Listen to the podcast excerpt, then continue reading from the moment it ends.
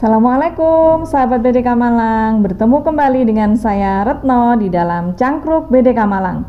Bincang ringan keuangan negara. Pada sesi kali ini, episode ini kita akan masih melanjutkan membahas terkait dengan penggunaan dan pemanfaatan barang milik negara. Dan masih bersama saya Bapak Ali Masduki. Halo Sobat BDK Malang, ketemu lagi dengan saya. Baik, Pak Ali dan sahabat BDK Malang, kita kemarin pada episode Penggunaan dan pemanfaatan BMN sudah membahas bagaimana kita meminjam laptop, meminjam asrama, aula, dan beberapa barang milik negara yang lain.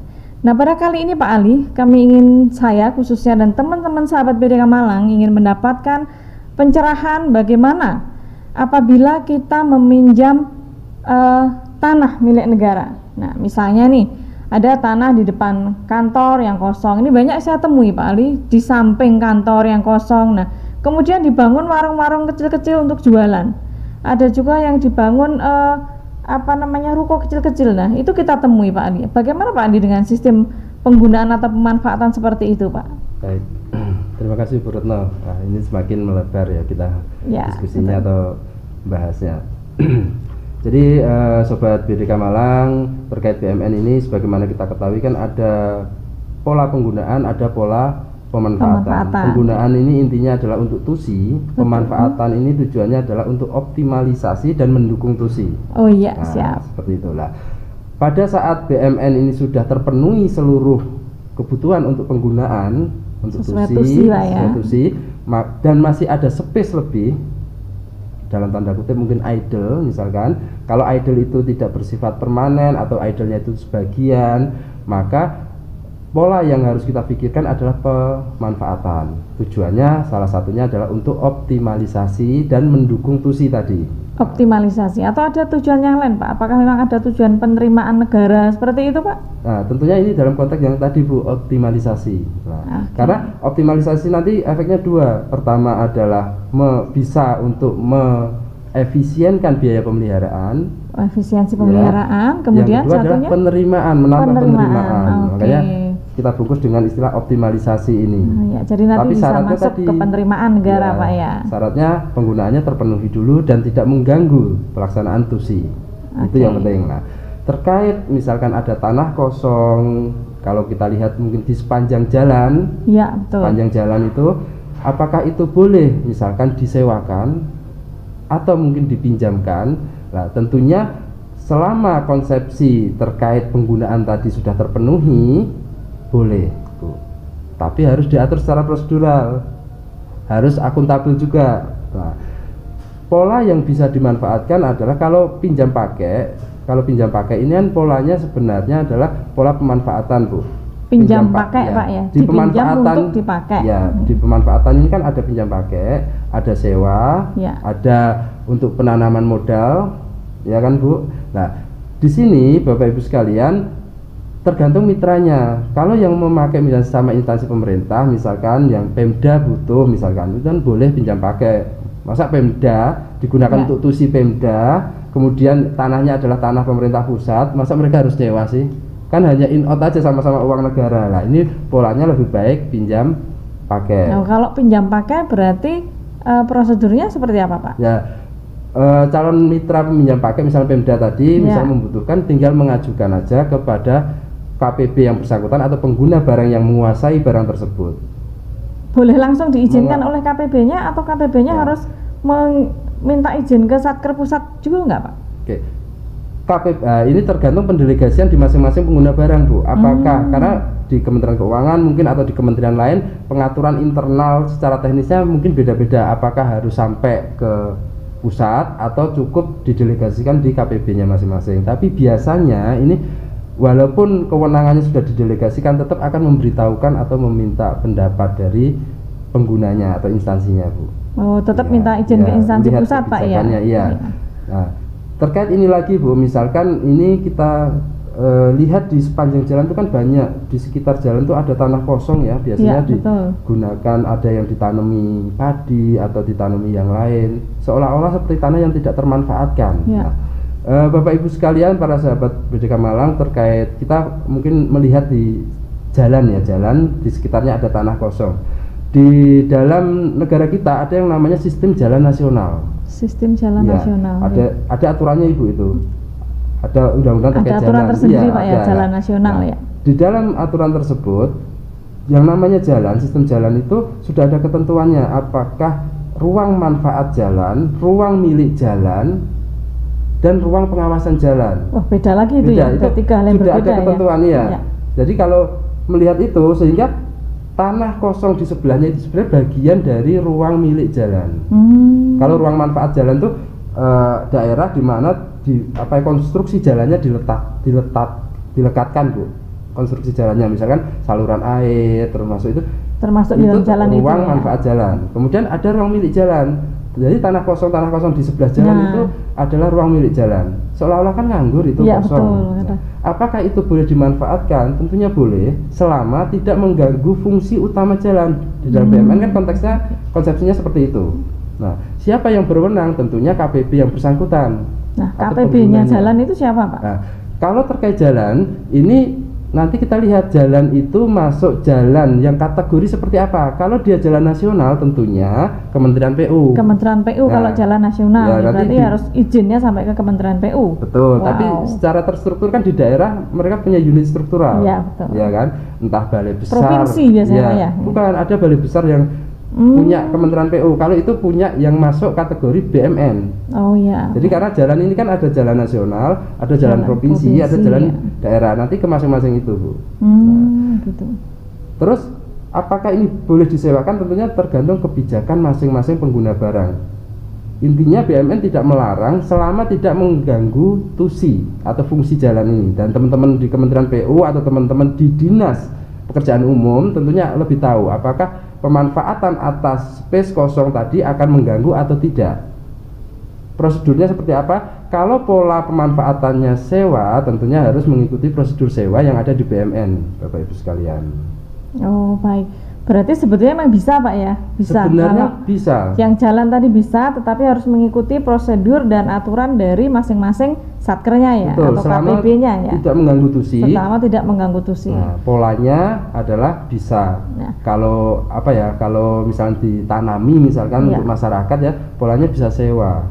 Itu sewa. Nah, kalau yang pinjam pakai tadi berarti dia tidak bayar sewa Pak ya? Kalau pinjam pakai, pakai enggak, Oh, Tapi kan pinjam pakai uh, objek mitranya tidak boleh semua bu hmm. pinjam pakai itu biasanya pemerintah daerah pinjam pakai ke pemerintah pusat boleh ya pusat, antar pusat ke daerah boleh. daerah ke pusat itu pinjam pakai ya boleh. seperti uh, mungkin yang kita lihat pak kalau di uh, kota Malang ya KPP Batu itu menempati kantornya punya pemerintah kota Batu gitu Betul, ya itu namanya ya. pinjam pakai pinjam berarti. pakai okay. pola paling idealnya pinjam pakai kalau sewa malah jadi lucu bu sama oh, iya. milik negara kan gitu kecuali Baik. bu kecuali jadi hmm. ada uh, kita harus melihat lebih detail lagi misalkan ini Pemda membutuhkan suatu BMN tapi tidak digunakan untuk tusinya Pemda hmm. misalnya pak misalkan ini Pemda ingin memberikan uh, apa ya fasilitas bu fasilitas Pemda ini kan Pemda Papua misalkan ya.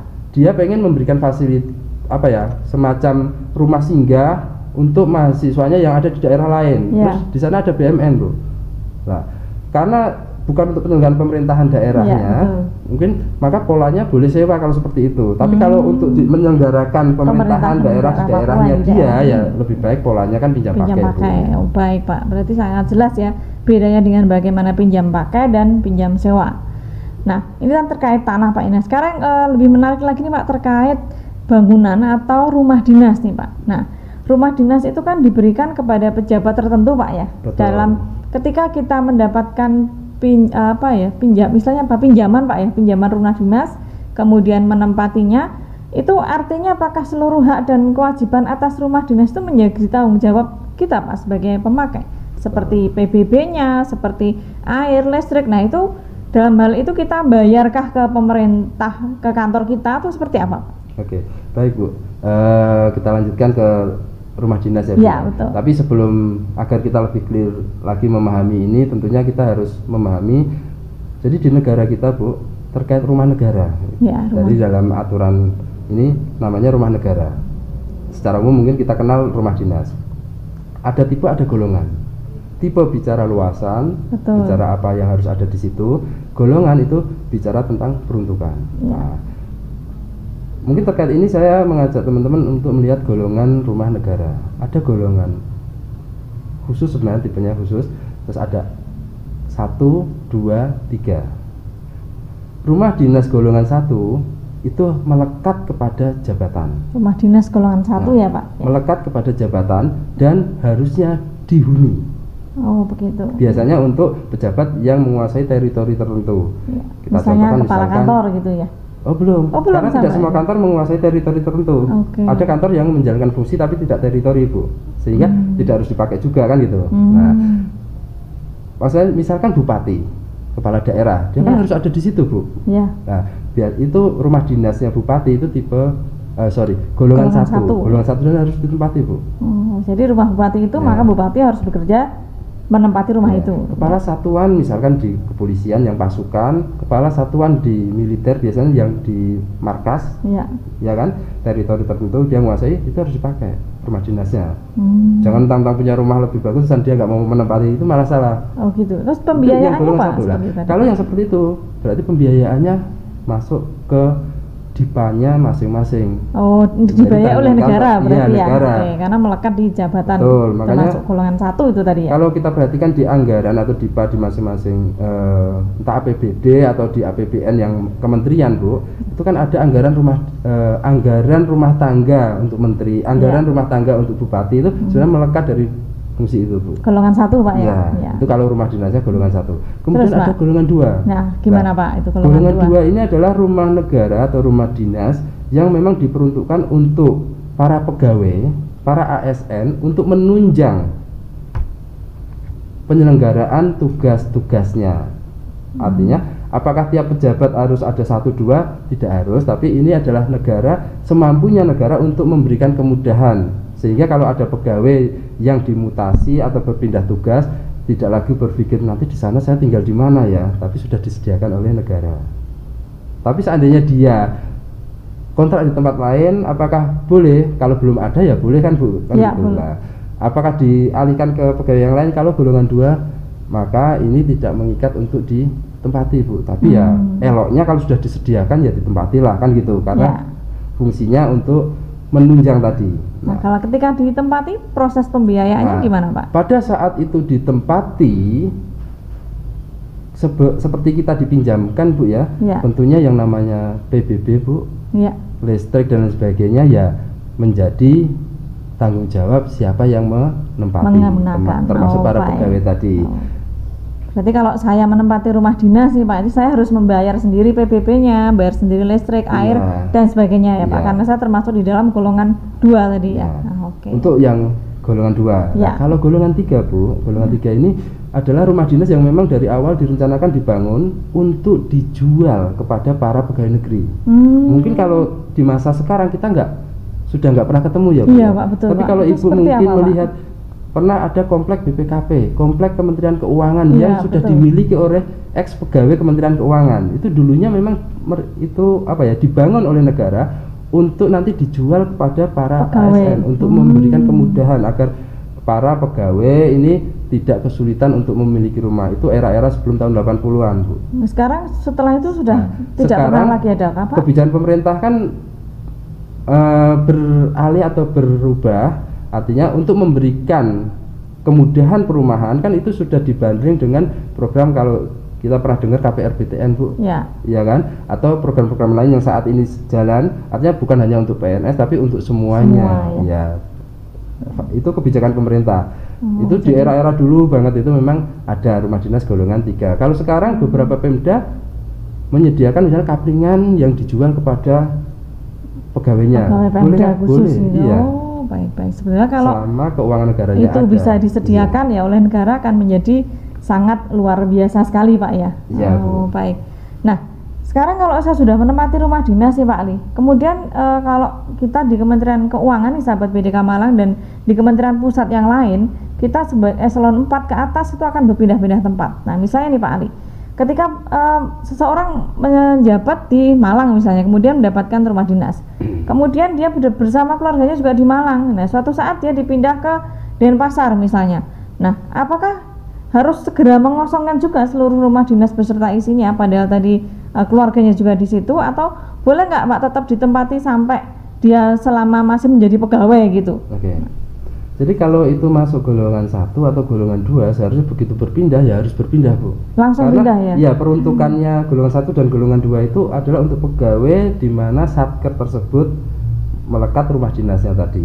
Oh, kalau berpindah, iya kalau berpindah ya berarti nanti akan mendapatkan jatah peminjaman di tempat lain. Dan itu berlaku juga di uh, seluruh kementerian lembaga, Pak ya? Seluruhnya. Ya. Cuma uh, mungkin di masing-masing pengguna ada sedikit perbedaan kebijakan tuh uh, di internal pengguna Bu nanti yang. Jadi intinya rumah dinas itu bukan hak pensiun, Pak ya, sampai nah. pensiun atau juga bukan hadiah ya, tetapi adalah bukan. karena tusi kita ya, iya, tusi ya, kita betul. di situ kita diberikan keringanan dengan rumah dinas. Jadi uh, sahabat BDK Malang, fungsi rumah dinas adalah untuk menunjang pekerjaan kita ya, bukan hadiah bukan uh, diberikan oleh negara ya berbeda dengan tadi yang dijelaskan oleh Pak Ali dengan uh, rumah golongan tiga ya, itu ya, ya rumah negara golongan tiga. Jadi sangat berbeda gitu ya, ya Pak ya? Mungkin dulu sebenarnya maksudnya golongan tiga itu memberikan uh, semacam kemudahan kepada para pegawai. Lah masyarakat mungkin melihat itu di tempat lain kok bisa jadi miliknya. Iya, betul. tapi tanpa mengetahui bahwa dulu itu memang dari awal perencanaannya untuk golongan, golongan tiga, tiga rumah ya. jadi bukan golongan pegawai tapi rumah negara golongan tiga yang dari awal memang itu akan dijual. Jadi begitu ditempati seorang pegawai pegawai itu ngangsur dijual oleh negara pak ya, ya kepada pegawai gitu iya. ya baik Terima kasih sekali Pak Ali. Ini episode penggunaan dan pemanfaatan BMN ini adalah pada realisasi pelaksanaan ya sahabat BDK Malang. Bagaimana kita menggunakan sesuai dengan tusi dan ketika tusi kita itu uh, ber, bersisa misalnya barulah bagaimana bisa memanfaatkan untuk optimalisasi tadi seperti dijelaskan Pak Ali optimalisasi bisa berupa pinjam pakai ber, bisa berupa sewa seperti itu Pak Ali. Yeah. Nah adakah yang mau ditambahkan Pak Ali sebelum kita akhiri episode kali okay. ini? Baik, uh, terima kasih Bu Retno, Sobat BDK Malang semuanya. Jadi uh, terkait penggunaan dan pemanfaatan ini, hal yang perlu kita cermati adalah intinya kita harus menggunakan BMN dengan bertanggung jawab sesuai dengan tusi yang ada di kita. Banyak hal yang mungkin kita lihat di lapangan tidak seolah-olah ya tidak sesuai itu karena mungkin ada kesalahan-kesalahan di dalam praktek yang tidak sesuai dengan prosedur yang ada atau regulasi yang ada. Nah ini biasanya di penata usahanya nanti kita bisa uh, kupas lebih lanjut di penata usahaan. Misalkan masyarakat kok di tempat lain itu bisa jadi hak warisnya itu ternyata ya. itu sebenarnya dari awal memang di penata usahanya dia statusnya di golongan tiga dan hmm. memang diangsur misalkan. Nah, tapi yang rumah dinas satunya kenapa nggak bisa kenapa harus digusur lah memang karena posisinya dari awal dia golong rumah dinas golongan, dua, dua diperuntukkan untuk hal lain lah inilah yang karena dulunya mungkin dokumentasinya atau perjanjiannya tidak tertata dengan baik sehingga menimbulkan polemik sampai akhir akhir ini. Jadi karena saking panjangnya generasi ya bu ya mungkin muncul generasi berikutnya. berikutnya kan nggak tahu ini iya. rumah dinas milik nenek saya kok menganggapnya sama statusnya padahal mungkin yang kita tempati itu harus diambil negara lagi karena itu golongan dua atau golongan satu. Sedangkan yang lain bisa menjadi itu kan dulunya memang golongan tiga nah itu teman-teman yang harus kita cermati kita juga lebih bijak buat masyarakat juga mari kita letakkan BMN ini sesuai porsinya karena kalau itu memang milik negara yakinkan bahwa itu akan dikelola oleh negara dan dipergunakan besar-besarnya untuk kemakmuran rakyat. Mungkin sampai di sini dulu Bu Retno. Baik, demikian terima kasih Pak Ali, demikian sahabat BDK Malang. Kupas tuntas kita di Bincang Ringan Keuangan Negara episode penggunaan dan pemanfaatan BMN. Sampai ketemu lagi di episode selanjutnya. Wassalamualaikum warahmatullahi wabarakatuh. Waalaikumsalam.